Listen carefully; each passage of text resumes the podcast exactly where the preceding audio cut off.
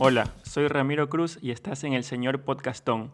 Hoy en el podcast número 2 tendremos como invitado al doctor Luigi Arias, ex alumno salesiano, ex voluntario salesiano, con el que hablaremos sobre su carrera profesional, sobre el COVID en Ecuador, la nueva vacuna y sobre la situación de los médicos posgradistas.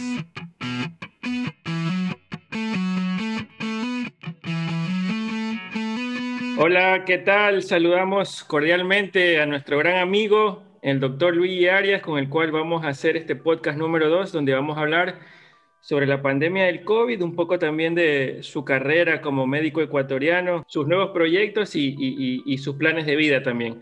Así que te saludamos, Luis, y primero agradecerte por la, por la oportunidad y por este espacio que nos estás brindando. Ramiro, mi hermano, un saludo enorme. Gracias por invitarme. Saludos a tu audiencia. Eh, para mí es un honor estar aquí contigo. Gracias de nuevo por la invitación. Y pues adelante, empecemos la, el conversatorio. Luigi, yo quería comenzar preguntándote cómo, cómo se da esto de ser eh, eh, doctor o médico. ¿Cuándo nace esa, esa espinita por la medicina? Bueno, te comento que, que yo tenía muchas dudas vocacionales, una duda vocacional tremenda que en el momento de, de yo decidirme por la carrera, pues yo tenía algunas opciones en mente. Eh, tal punto de que, bueno, en la preparación en el colegio, pues eh, siempre me incliné por la, por, la, por la rama de la biología, de la, de la anatomía, etcétera, pero, pero igual tenía también otras dudas, ¿no? En caso, por un lado, un, un tiempo que quise ser abogado, hubo un tiempo en que quise ser sacerdote, pero bueno, yo creo que a la final la decisión que tomé fue la acertada hoy me siento feliz, me siento contento con lo que hago y pues no te sabría decir qué fue lo que me llevó a escoger la medicina, porque hay muchas cosas, la gente te puede decir, bueno, me hice médico porque quería salvar vidas, me hice médico porque me gusta la, ayudar a las personas. Porque tenía un familiar médico. pero, exacto, pero pienso yo desde que desde todas las profesiones podemos hacer lo mismo, ¿ya? Como ingeniero, como abogado, podemos salvar vidas, podemos ayudar a la gente, podemos ayudar a las personas. Simplemente es una inclinación, eh, qué sé yo, de gustos, vocación, etcétera, pero, pero no tengo algo claro, pero me siento feliz y es lo importante, ¿no? Muchos a veces escogen carreras y no se sienten felices en su vida. Y creo yo que cuando tú haces algo todos los días y te sientes feliz, pues eso fue el camino correcto. No sé por qué no me sorprende eso de que también empezaste hasta en, en el sacerdocio. Porque te digo la verdad que a mí también se me cruzó por la mente y, y, y no sé si es porque estudiamos en un colegio eh, eh, católico salesiano, eh, tenemos que, poner un poco en contexto, Luigi y, yo somos, si bien no estudiamos juntos, creo que tú eres un año menor que yo y, compartimos un colegio de, sacerdotes, entonces a lo mejor ahí tanto nos inculcaron que hasta en un momento la cabeza comienza a dar vueltas y, se pone como posibilidad, ¿no? Bueno, para recordarte, Ramiro, pues yo me retiré del segundo año de medicina y me fui a, esta aventura del voluntariado salesiano, que es un paso previo para entrar a la formación religiosa. A tal punto de que en la misa de, en una misa de envío para quienes ya habían optado por la decisión de entrar al, a la formación religiosa, yo dije sí en un principio. Pero bueno, sucedieron muchas cosas, muchas señales, dice uno, que, que a la final pues me sirvió ese año como para discernir y pues haber decidido la, la, opción correcta. Y creo que desde la que hubiera escogido, pues sé que iba a ser lo mejor. Entonces, mira, estuve un año, me retiré un año de la medicina y luego regresé. Entonces, eh, sí, fueron creo que cosas que nos inculcaron en el colegio, durante los estudios del bachillerato. Me gustó mucho siempre estar en el catecismo, en los grupos juveniles. Entonces yo creo que me gustaba tanto esa vida que quería hacerla parte de mi vida, quería hacerla mi vida. Entonces, por eso fue que opté en ese tiempo, porque tenía, como te dije, esa duda vocacional. Pero bueno, ya es algo que pasó, me sirvió y para que no fue un año perdido, fue al contrario, un año ganado, que ha hecho de que es gracias a ese año, pues eh, creo que grandes cosas que pasaron ese año han aportado tanto a lo que hoy en día es Luigi Arias. Exactamente, eso es una, una prueba de vida que le llamo yo y, y, dar un poco de lo que uno tiene al, ser humano necesitado. Y, en buena hora que seguiste ese año y que tus papás y, y tú mismo te hayas apoyado en esa decisión y, que luego hayas retomado ya la profesión esta, en la que estás actualmente. Que, que, que, te comienzo preguntando, ¿cómo, ¿cómo le llamamos a alguien que estudia medicina? ¿Doctor o médico? Bueno, anteriormente se daba el título de doctor en medicina, ¿no? Hoy en día se da el título de médico. En algunos, en algunos casos, en algunas universidades, solamente salimos con el título de médico. En mi caso, pues yo salí con el título de médico cirujano. En sí es el conocido médico general, ¿ya? Médico que aprende, estudia seis años de carrera, hace un año de internado, hace un año de servicio social mediante la rural y pues está presto a servir eh, de manera general en todas las ramas de la medicina. Ya después de esto uno escoge una especialidad, si tiene la oportunidad de ganar un concurso para posgrado, pues entra y hace su especialidad dependiendo del tipo de carrera, tres a cuatro años y ya es especialista. Pero no salimos con el título de doctor en medicina, salimos con el título de médico. En mi caso salí con el título de médico cirujano. Correcto. Oye Luis, y desde el momento que tú entras a la universidad hasta que ya puedes ejercer la, la carrera, ¿cuántos años son efectivos de estudio? Bien, eh, yo estudié seis años, seis años, el primero, y el séptimo año era el internado rotativo. Ya, eh, creo que hubo una confusión, mucha, mucho, mucha polémica hace dos años con el tema del internado, que si el interno debe o no recibir una remuneración económica, que si ellos reciben, ¿por qué no todas las carreras, todas las... Bueno, el interno rotativo pues tiene una labor ardua, yo creo que es la base de todo, todo hospital, ¿no? Eh, donde durante, en ese año, él aplica todo lo aprendido en los seis años, y no solo eso, hace, digamos, nosotros conocemos como el trabajo sucio del hospital, porque nos hemos llenado de tanto, tantos papeles, tantos matrices, tantos, eh, tantos informes, etcétera, y que, alguien tiene que hacerlo, que alguien tiene que hacerlo. en este caso, pues aparte, del, eh, aparte de que en el internado se va a hacer prácticas, a, poner en práctica lo, lo, aprendido en la teoría de los seis años anteriores, uno también va a hacer este trabajo fuerte al, hospital, ¿no? Que alguien tiene que hacerlo, en este caso pues el, interno, que hace guardias como un residente, eh, aparte hace asistenciales, recibe clases, es un trabajo arduo, pero eh, en mi caso pues estuve siete años prácticamente, ¿no? Seis años de estudio y el año de internado. Luego que terminas el año de internado, pues como en toda carrera, pues ahí el trabajo de titulación, sea tesis, examen complexivo, para poder recibir el título. En la universidad que yo estudié, pues la laica Eloy Alfaro de Manaví, pues te ofrece el título de eh, médico cirujano. Oye, Luigi, por cierto, un una carrera, es una carrera dura, es una carrera pesada. Sí, sí, yo me imagino que hubo momentos de flaqueza, ¿no? Te cuento que en todos los años hay momentos en donde tú piensas en serio tirar la toalla y no solamente en los estudios, te cuento que hasta ahora, si yo te contara todo lo que he pasado como médico, tú dirías chuta, porque a veces pensamos, no, el médico tiene una gran vida, el médico vive feliz, tiene plata, el médico se llena la plata, los, bolsillos de plata, y, aunque no lo creas, somos los, somos los más endeudados, somos los más chiros. Si yo hubiera querido tener plata, me hubiera hecho ingeniero, creo yo. Seguramente. O abogado.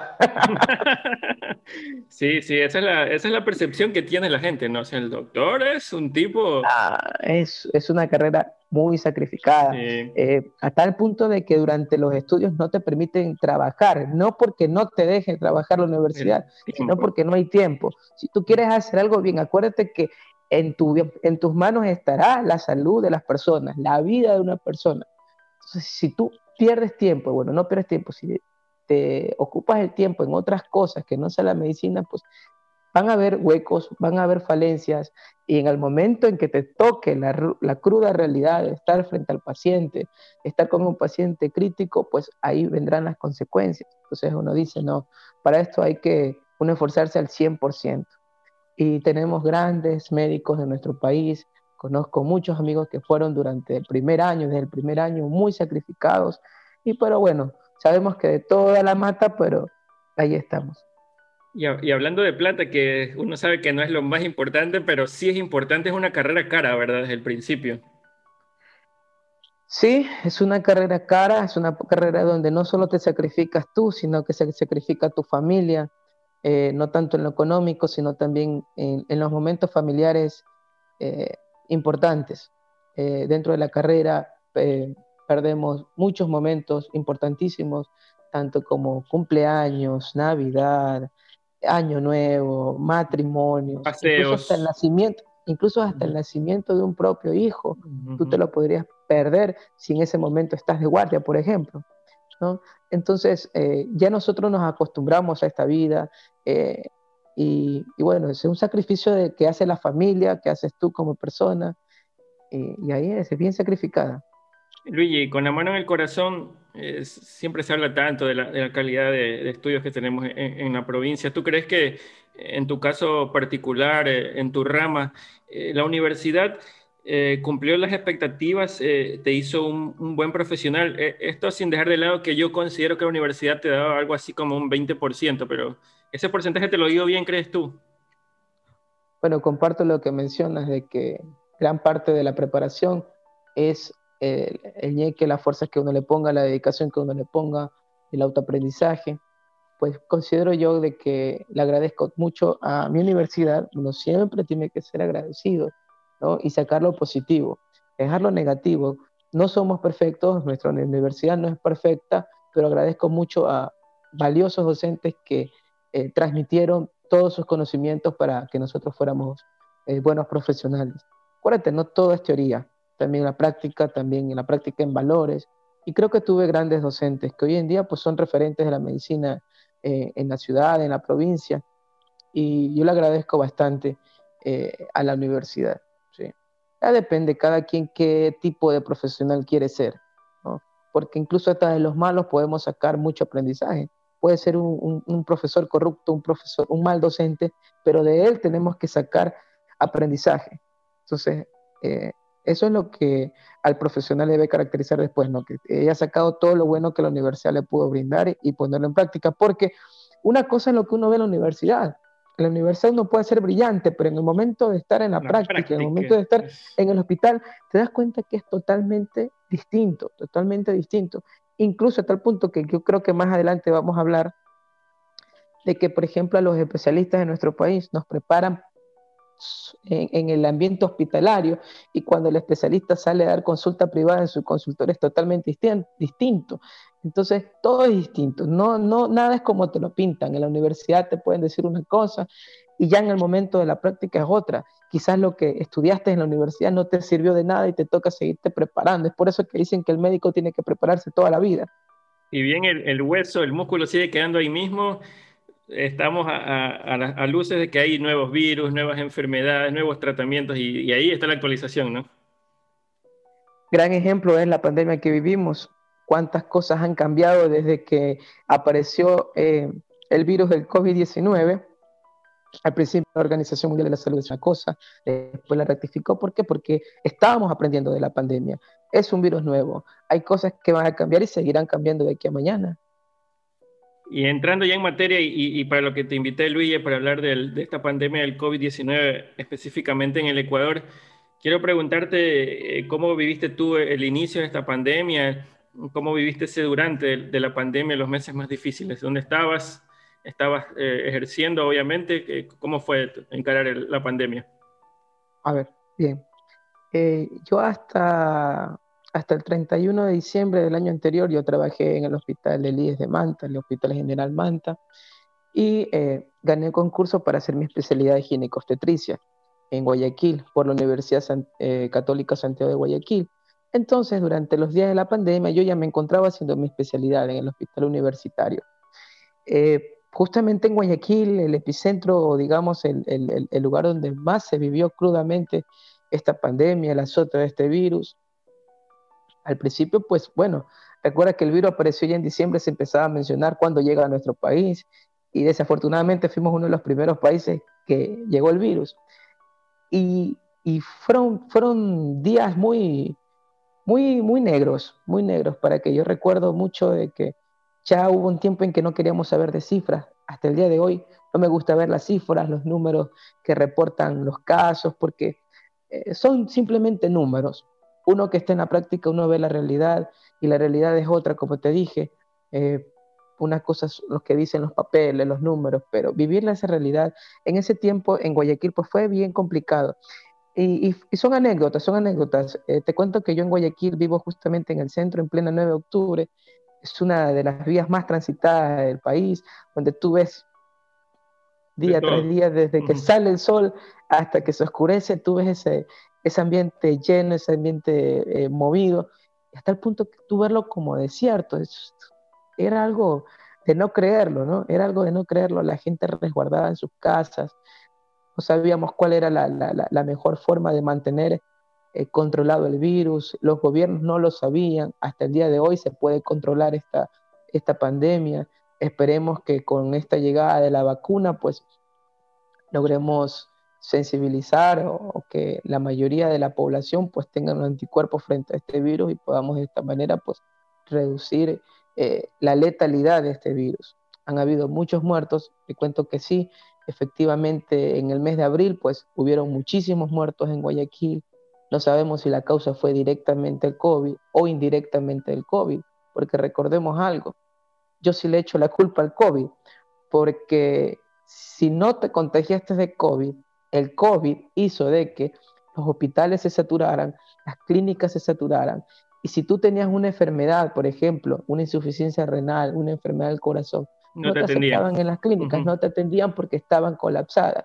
Entonces, quizás en otro momento tú hubieras ido a una clínica, un hospital, te atendían como debe de ser, pero en ese momento no, porque no había espacio físico. Entonces, tu complicación de tu enfermedad no la iba a resolver nadie y en casa lo que ibas a hacer es morir. Entonces, directamente el COVID sí tuvo eh, influencia, impacto. sí, sí, tuvo ese impacto, sí tuvo ese impacto en las muertes que no fueron eh, directamente por COVID. Entonces, eh, hay que echarle la culpa a esta pandemia de tantas desgracias que hubieron en, ese, en, esos meses.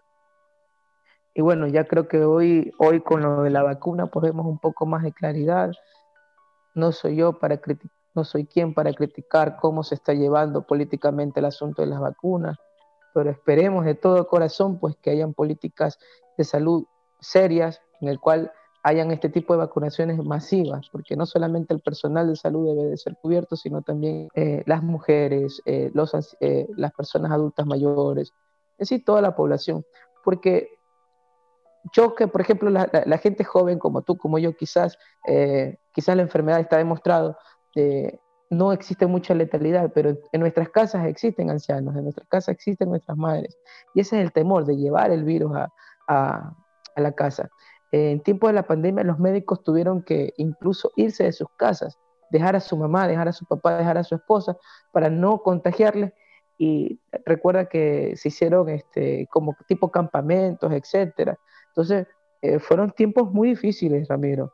el impacto a la economía fue tremenda en el cual eh, la mayoría de las personas sufrieron este impacto económico, pero algunas les, les, favoreció.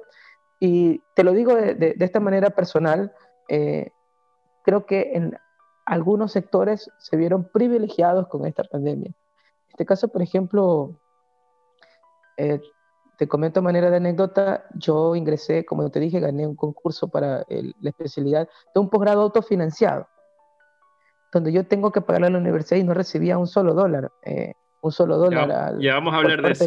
ah, ya, ok, entonces no me adelanto con eso. Entonces, lo importante es mencionarte que sí, que fueron, fueron momentos muy complicados, Ramiro.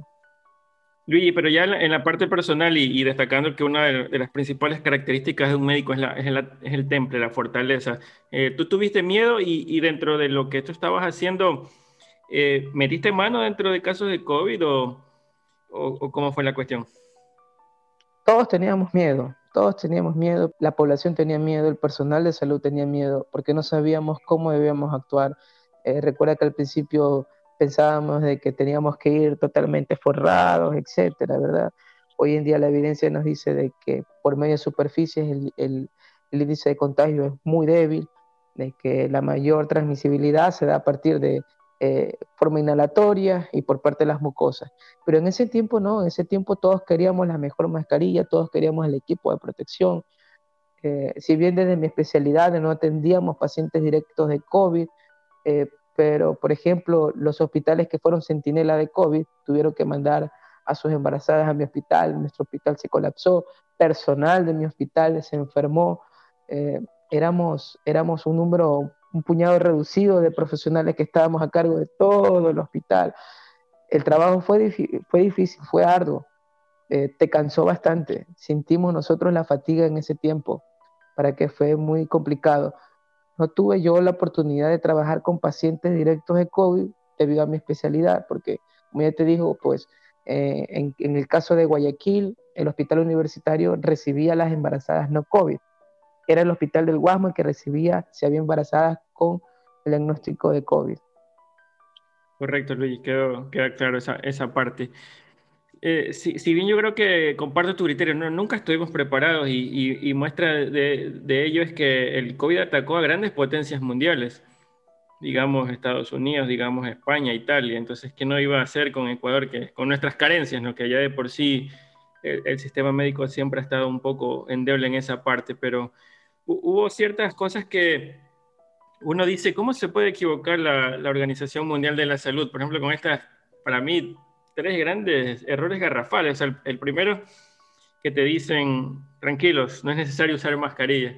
O sea, yo en, mi desconocimiento, yo no soy médico, obviamente, tengo un hermano doctor, tengo amigos, pero hasta por sentido común yo decía, oye, pero si salgo a la calle, yo también debería usar mascarilla. Eh, la segunda que decían, la letalidad es muy baja, y cuando comienzas a ver los muertos en Guayaquil, dices, oye, no es tan baja, parece.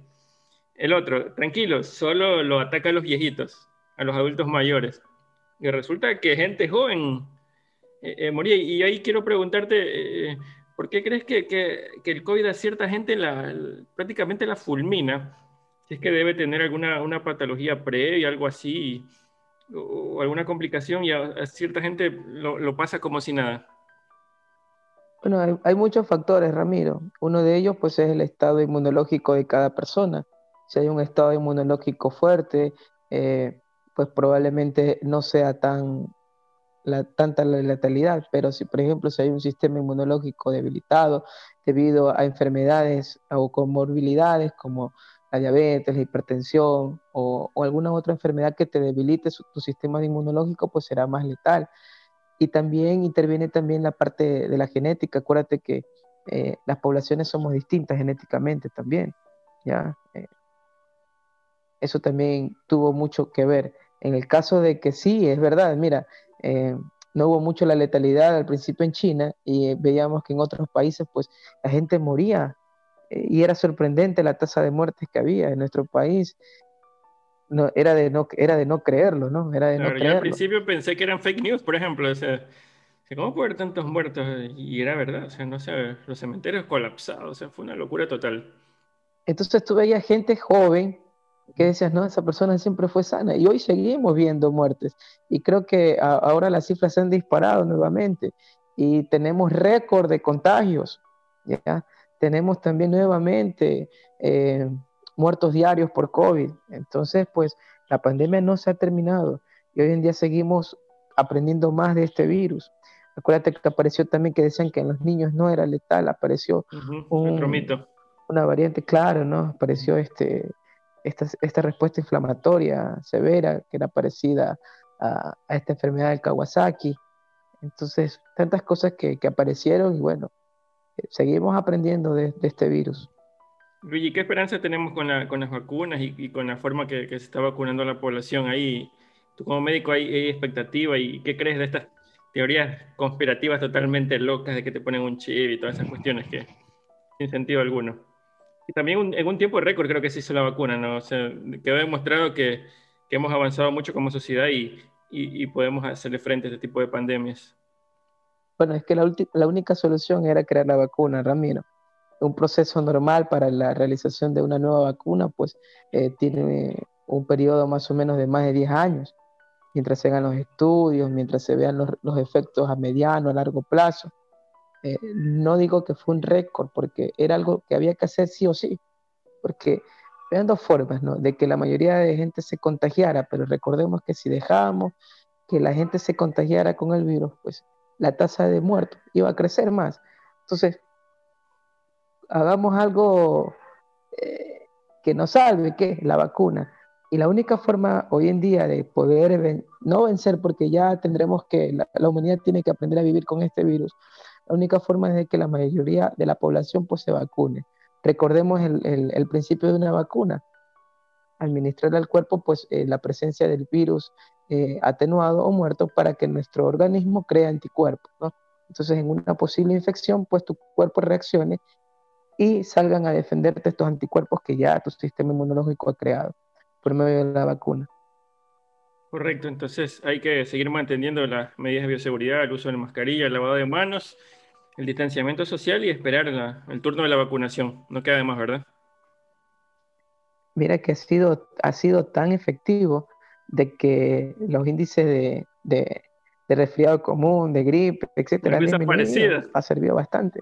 Han desaparecido. Ha desaparecido. Un poco nos contagiamos de gripe, ¿no? Entonces, eh, esto creo que va a seguir, esto va a seguir, por lo menos este año, nada de sacarse la mascarilla. Eh, y, son medidas que en realidad funcionan, ¿no? Esas tres medidas, el uso de mascarilla, el distanciamiento social y el lavado de manos. Mira lo importante que es el lavado de manos. Ahora, hay personas que exageramos y y por ejemplo, se vieron, por ejemplo, muchas enfermedades que, que, se hicieron más, más frecuentes, en este caso, por ejemplo, las dermatológicas por el uso excesivo de alcohol, eh, etcétera. Entonces, sí, sí, tenemos que también ser racionales. Todo en extremo siempre va a ser malo, Ramiro. Ahora vamos al, al, tema candente, creo yo, de esta entrevista y, y, te quiero preguntar para que la gente sepa, primero, antes de contar un poco lo, lo que pasó, ¿qué es un médico posgradista, Luigi? Bien, en nuestro país, médico posgradista pues es un médico general que gana un concurso de méritos y oposición para una especialidad afín.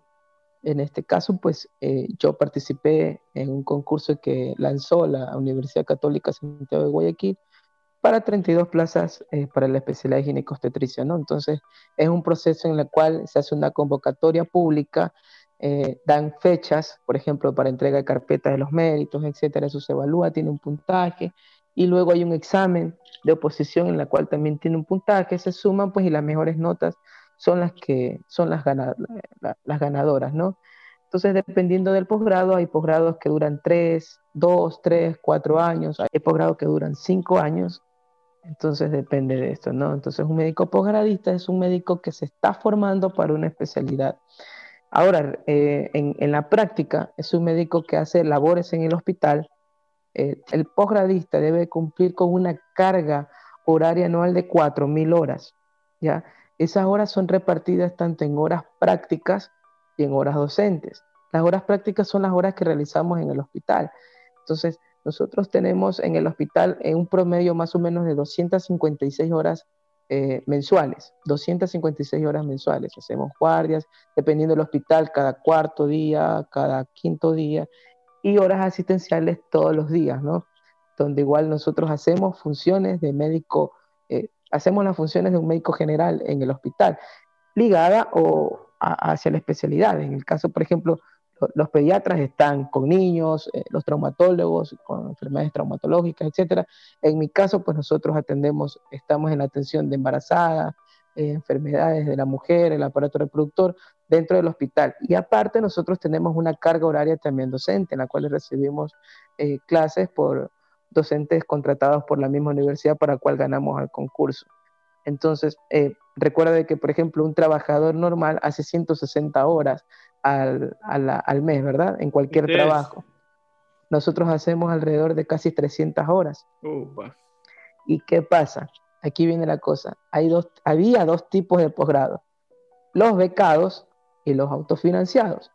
los becados era, por ejemplo, que alguna institución eh, privada o institución de pública como el Ministerio de Salud o el IES eh, ofrecían becas, ¿no? Entonces recibías una remuneración, la cual te servía para pagar la universidad y aparte para, para la manutención, ¿no? Para tus gastos diarios, tu comida, tu alimentación, tu transporte. Pero hay otro tipo de posgrado que eran los autofinanciados. Entonces, el posgradista autofinanciado no recibe ni un solo dólar de remuneración durante el tiempo que curse su carrera y aparte de aquello, tiene que cancelar una mensualidad a la, a la universidad. Los costos del posgrado en el país van entre 20 4 mil hasta casi 35 mil, 36 mil dólares, dependiendo de la especialidad. O sea, quiebra segura. Sí, imagínate, deberías hipotecar todo lo que tienes, lo que tiene tu familia, y de esa manera, al salir de la especialidad, empezar a, a pagar una deuda así como una casa, digamos, ¿no? Entonces, es un sistema muy complejo, muy complicado para nosotros. Eh, con, el, con la llegada de la pandemia, pues se aprobó una, una ley humanitaria en la cual había un artículo en el que nos reconocía a los posgradistas como médicos generales en función hospitalaria. Entonces, como trabajadores, nosotros tenemos derecho a una remuneración. Entonces, es lo que se logró con esta ley de que el médico posgradista sea reconocido como trabajador. Eh, los hospitales pues se valían de nuestro, nuestro trabajo gratis prácticamente para, para cumplir con sus metas, con sus indicadores, etcétera, pero hoy en día pues ya están prohibidos eh, lanzar convocatorias para posgrados autofinanciados. Tiene su ventaja, sí. ¿Por qué? Porque todos tenemos derecho, todos tenemos derecho a una familia, todos tenemos derecho a la alimentación, eh, y se nos estaba negando aquello, ¿no? Incluso hasta, hasta por ejemplo, compañeras que, que, que accedían a la maternidad, no podías acceder a la maternidad porque no tenías, con, eh, no se te cumplían los derechos que una trabajadora, madre, sí, este, no teníamos una apuerto al seguro social, nosotros teníamos que hacerlo por nuestra cuenta, entonces todas estas cosas eran negativas para nosotros. Entonces, eh, las cosas han cambiado un poco, estamos todavía en ese proceso, las cosas son nuevas, porque incluso si usted pregunta en Nacional, para la cual ahorita tenemos nosotros, digamos, la relación por el contrato, aún hay desconocimiento de esto. ¿Por qué? Porque son cosas nuevas que están apareciendo. Eh, afortunadamente las cosas creo que se están dando, se están dando y se están cumpliendo. Eh, esperemos que las cosas sigan cambiando. Yo creo que esto fue un primer paso para que los posgrados en el Ecuador cambien, porque no solamente lo de la remuneración había que cambiar, sino el sistema de cómo se llevan los posgrados en el país. Y debemos de aprender tanto de, los países hermanos que tienen mejores sistemas o mejor planificación en el momento de, de hacer posgrados. Nuestro país ha estado tan retrasado en aquello de que nos dimos cuenta ahorita de que hay muchas falencias de que hay muchos atropellos hacia el posgradista, hacia el sistema de posgrados, en, cual, eh, en, la cual nosotros estamos de acuerdo de que las cosas deben de cambiar, de que debe de haber una ley que rija eh, la normativa de, la formación de los posgrados, porque recuerda algo, Ramiro, o sea, nuestro país merece buenos profesionales, buenos especialistas. Se llegó a un punto en el cual, se, eh, según estudio técnico, nos faltaban tantos especialistas que tuvimos que traer especialistas de otras partes no pensemos de que los, especialistas sobran en nuestro país, al contrario, necesitamos más especialistas y necesitamos buenos especialistas. Entonces, un especialista debe tener, así como se exige ¿no? al posgradista la carga horaria, que cumpla con sus responsabilidades, con, sus estudios, etc., también nosotros tenemos familias, también tenemos derechos. Es lo que te decía al principio, ¿no? Entonces, toda una vida de sacrificio, no para pensar que más adelante van a venir las recompensas, sino que también darnos cuenta de que este sacrificio lo estamos haciendo con amor, ¿ya? Porque nos gusta, nos apasiona, nos, ah, nos sentimos bien al ayudar a los demás, pero recordemos que también para uno ayudar al resto, uno tiene que estar bien. Y no exigimos que, que, se, nos, que se, nos, se nos remunere de una manera exorbitante, etcétera, ¿no? Yo creo que la remuneración que, tienen los, médicos en el Ecuador, no sé si sea justa o no, pero creo que de forma de broma te dije, si yo quisiera llenarme los bolsillos de plata, me hubiera hecho, hubiera escogido otra carrera. Seguramente. No es eso, no es, eso, no es verdad lo que, lo que la gente piensa de que el médico tiene, se hace médico para tener plata, ¿no? La carrera del médico es bien sacrificada. Y, y el posgradista en el Ecuador, mira, a tal punto de Ramiro, tú sabes que es más fácil hacer un posgrado en otro país que aquí en el mismo Ecuador. Y yo pienso que todos ellos que están en el, en el extranjero, no es porque prefieren al extranjero, prefieren otro país que el país, sino que tu país mismo te da la espalda, te pone las cosas difíciles. Y no nos queda más, porque todos tenemos metas, todos tenemos proyecciones, no nos queda más que migrar a otro país, donde sí se nos da las facilidades. Eh, ¿Y tú pensaste en irte también? Claro que sí, claro que sí. En mi historia personal, por ejemplo, eh, con mi esposa, cuando éramos novios, pues habíamos decidido de que si en ese último año no entrábamos al posgrado acá, nos íbamos a ir para Argentina. Ella ganó dos años antes que yo entrara, ganó su, su concurso para entrar al posgrado de pediatría. Entonces, bueno, ya con, esa, con, con, con, ese triunfo de ella, pues yo ya decidimos quedarnos, ¿no? Nos casamos y, y tuvieron que pasar dos años para yo poder ganar un concurso para entrar en una especialidad, porque es difícil entrar, ganar un concurso para especialidad aquí en el país.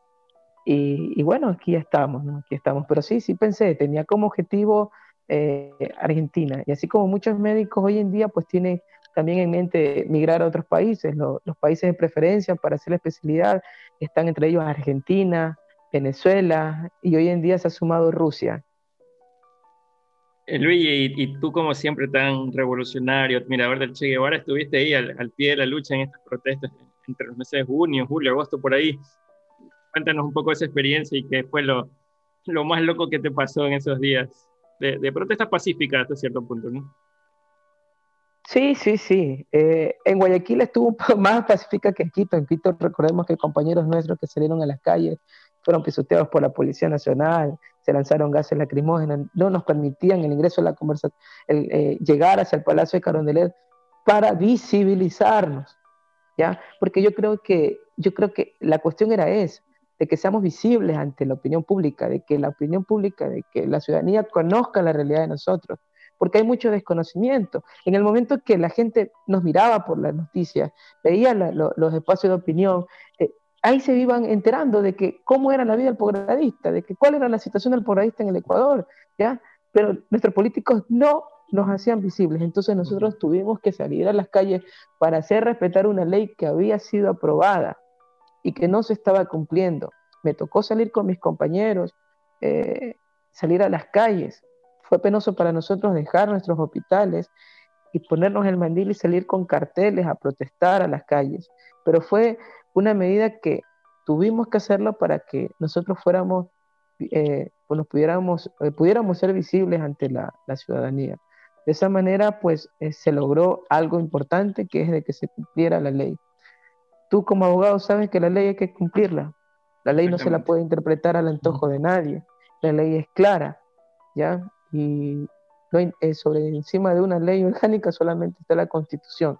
Y era un derecho adquirido, o sea, viene hasta el tema laboral, Luis. O sea, que una persona que trabaja no tenga beneficio, está, por ahí estás incumpliendo una ley ya. Mira, lo que se estaba haciendo era una simulación laboral y eso no existe. Y eso no existe, es una locura, es un, absurdo jurídico se llama. Ya, nosotros estamos trabajando, nosotros tenemos derecho a una seguridad social, tenemos derecho a un trato digno, etcétera. Entonces, todo eso nos obligó a nosotros salir a las calles, a tal punto de que ya estábamos dispuestos a hacer, eh, llegar a la huelga de hambre, ¿ya? No se logró, no se llegó aquello, gracias a Dios no se llegó aquello, pero sí, sí, nos tocó salir, me tocó hacer cartelitos ahí, gritando, estuvimos difónicos varios días, y, y se logró, Ramiro, se logró, se logró aquello, el día que se aprobó de que se nos iba a respetar la ley. 3.500 médicos, ¿verdad? Sí, eh, alrededor de 3.000 había el año pasado cuando se aprobó la ley. Ahora miremos las cosas negativas. Hasta que se cumpliera la ley, muchos posgradistas ya estaban terminando sus posgrados. Hoy en día yo creo que ya no somos 3.500, quizás somos unos 2.000 o un poco más. No se están abriendo posgrados nuevamente, como ya te dije, se prohíbe de que, de que se pueda convocar a posgrados autofinanciados. Como no hay presupuesto para nuevos posgrados, se está extendiendo esto lo de las convocatorias, va a haber ausencia de personal especialista en el país, esto es algo negativo para el sistema de salud, esperemos que, que las cosas en el ámbito económico mejoren para que se sigan abriendo las plazas. Los hospitales no es que dependen de los posgradistas, pero es una, es una herramienta que tiene un hospital muy importante, sobre todo en las grandes ciudades como Quito, Guayaquil, los grandes hospitales, pues eh, hay posgradistas y, el trabajo del posgradista, pues es necesario, es necesario. Luigi, es inevitable que hablemos de política, sobre todo contigo, que eres una persona que, lee mucho, que, sabe mucho y que opina con mucho respeto. Sin entrar en, en, profundidades, te quiero preguntar específicamente en el ámbito de salud, ¿qué, ¿qué esperas de las nuevas dignidades que se van a elegir la siguiente semana en el Ecuador? sobre todo enfocado en Manaví, donde creo que hay deficiencias en la, parte de la salud. ¿Qué se necesita? En el, en el, país necesitamos eh, una reestructuración del sistema, del sistema de salud. ¿No? Necesitamos una planificación, que el sistema de salud tenga una planificación. El Ministerio de Salud trabaja hoy en día eh, por metas, por cumplir indicadores, etcétera. Pues no hay una, no hay una estructura eh, una columna vertebral que dirija las directrices de trabajo. Y eso se debe de cambiar. Eh, pienso yo de que, de que la pandemia nos enseñó de que la salud es importante.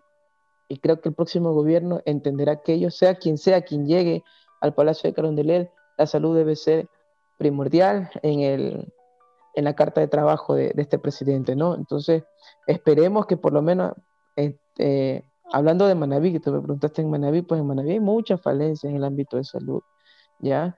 Eh, mira que eh, esperamos en Manta que se repotencie el Hospital Rodríguez Zambrano, hay proyectos de que se cree un hospital nuevo para Manta, la población ha crecido, eh, no tengo en claro cuánto es la población de Manaví. Yo recuerdo que era un millón y pico, pero no sé cuánto será actualmente. No será cuánto, pero tenemos eh, prácticamente hospitales grandes en Puerto Viejo y Manta, en la zona norte de Manaví. Mira, Pedernales, cuánto tiempo ha, ha no aclamado. Se puede hacer un hospital, por Dios. Yo trabajé, yo trabajé en Pedernales, cuatro meses estuve allá. Créeme que la gente lo necesita. La gente de allá lo ha luchado y lo que pasó pues con esto de la corrupción, pues lamentablemente vergonzoso. Muchos actos de corrupción pues nos han hecho quedar en vergüenza a nivel internacional. No puede ser un hospital, Luigi, ¿no? Qué, qué locura, ¿no? Ah, entonces, mira, la, la, gente lo necesita, la gente lo necesita. Eh, pienso yo también que hay que repotenciar el primer nivel de atención, porque mientras se, mientras se pueda prevenir enfermedades, pues yo creo que no va a haber la necesidad de construir más hospitales, ¿ya? Miremos eh, otros ejemplos del sistema de salud en otros países donde se da eh, prioridad a la atención primaria. Esta atención primaria tiene como objetivo principal la promoción y la prevención de salud. Si nosotros aprendemos a alimentarnos bien, si nosotros aprendemos a prevenir las enfermedades, pues créeme que será menor el costo de salud en el país, ¿ya? Porque es más fácil educar, es más barato educar que curar enfermedades crónicas como la diabetes, la hipertensión, la insuficiencia renal, ya que son, por ejemplo, la insuficiencia renal es una complicación de enfermedades como la hipertensión arterial, como la diabetes mellitus. Entonces, en el momento de que una paciente, un paciente llega con insuficiencia renal, ¿cuánto es el costo por diálisis? ¿Ya? Son costos elevados. ¿No te crees que es más fácil educar a la población de cómo alimentarse? Desde la prevención. Cómo este tipo de enfermedades, la prevención. Entonces, será más económico para los países apostar por la prevención, por la promoción de salud, que por la curación de enfermedades. Entonces, hacia allá debemos nosotros este, eh, apuntar. El gobierno debe apuntar hacia allá, hacia la promoción y la prevención de salud. Totalmente de acuerdo. Eh, mira, y, pasa, escúchame, antes, de terminar, ¿no? Yo pienso que debemos de cambiar la mentalidad de que, eh, por ejemplo, nos falta médicos salubristas, médicos que, que, que, se, que les apasione la salud pública, el primer nivel de atención, Hoy en día tengo muchos colegas que, bueno, aspiran a estar en un quirófano, aspiran a la mejor, eh, a la especialidad más compleja, etcétera, pero también no nos olvidemos que también salud es la salud pública. Entonces, eh, invito a los colegas, pero también que, que, no solamente miremos las, las especialidades quirúrgicas, las que, las que te van a, las más complejas, ¿no? También la, la importancia de la salud pública es es vital y fundamental para el desarrollo de, los pueblos. Luigi, para ir cerrando, ¿cuáles son los proyectos de, de Luigi Arias para este año 2021? El primer proyecto y el más importante que tengo, pues, es el de ser padre. Ah, qué bien, pues, felicitaciones. si, todo sale, bien, pues en ya, mayo pues, pues, pasado. voy a ser papá, sí. Entonces tenemos ya la noticia de que va a ser una niña, entonces estamos contentos, mi esposa y yo estamos contentos. Y de ahí pues tenemos en la parte laboral pues continuar y potenciar, potenciar los proyectos que iniciamos en este en 2020. en la parte privada pues nos está yendo muy bien, estamos haciendo conocer. Eh, eh, tengo proyectos de, de, mejorar en mi consultorio, eh, aquí tanto en Manta como en Guayaquil, dar lo mejor de mí para terminar el posgrado de la mejor manera, pues ya me quedan dos años, dos años y pues nuestro proyecto es regresar a Manta es regresar a Manta. Tanto mi esposa como yo, pues tenemos la visión esa de regresar a Manta. Se extraña no nos vemos en otra parte. Sí, sí, nada como, nada como tu tierra, como tu gente. Entonces, eh, tenemos como primer objetivo ese, de regresar a nuestra tierra. Nadie sabe lo que pueda pasar. ¿no? Te cuento que sí, sacrificadamente, pues eh, los días libres que tengo en el mes, pues los aprovecho y vengo acá a Manta y, atiendo a mis pacientes que, a mis pacientes de acá de Manta y Jaramijó. Entonces, eh, estoy en esos dos, en dos cantones trabajando, ¿no? Un proyecto que tengo con una compañera eh, psicóloga que me está ofreciendo su consultorio en Jaramijó, pues venimos también una vez al mes, tenemos pacientes allá atendiendo eh, a pacientes de ese sector y acá pues en mi consultorio en Manta también una vez al mes o a veces dos veces al mes vengo acá, dependiendo, de, dependiendo del número de pacientes que pueda tener. Y esta pregunta estaba fuera de guion, pero ahorita se me, se me ocurrió. ¿Qué es estar casado con una doctora? No, tú no aplicas lo de Arjona, que si son iguales es aburrido. No, ¿para qué? Siempre hay temas de conversación, eh, no nos aburrimos nunca, eh, tratamos de... sobre todo nos entendemos. Entonces, a veces cuando alguien está casado con un médico o con una médico, no entiende la vida de ellos, no entiende la, el actuar de, de, nosotros. En cambio, nosotros, pues eh, yo entiendo muy bien cuando mi esposa está de guardia, quizás cuando se demora en responder un mensaje y así mismo, entonces nos entendemos. Yo creo que sí, eh, como en toda relación, pues hay sus altibajos y todo, pero yo creo que es muy bueno estar casado con una doctora. Luigi, quiero agradecerte por, por, tu tiempo, por el espacio, eh, valorar nuestra amistad, darte un gracias por todos estos años de amistad que hemos tenido Eres un joven profesional a, carta cabal y, aparte de eso un ser humano muy versátil. Yo espero que termine esta pandemia para poder compartir eso que, que hacíamos antes, ¿no? jugar indoor, eh, eh, irnos de karaoke por ahí, tomarnos unos tragos y, y sobre todo conversar de la vida. Ramiro, tú sabes que te considero como un gran amigo, es una persona muy capaz, una persona muy inteligente, siempre he hablado bien de ti, pues, y que me hayas tomado en cuenta, pues para mí es un orgullo, es un honor, y siempre estaré pues dispuesto a, extenderte mi mano. Eh, agradezco al público que nos haya escuchado, que nos va a escuchar, nos seguirá escuchando, pues, y pues ahí estamos para servir y a las órdenes. Luigi, cuídate mucho y éxitos en tus nuevos proyectos. Un abrazo, mi hermano. Saludos.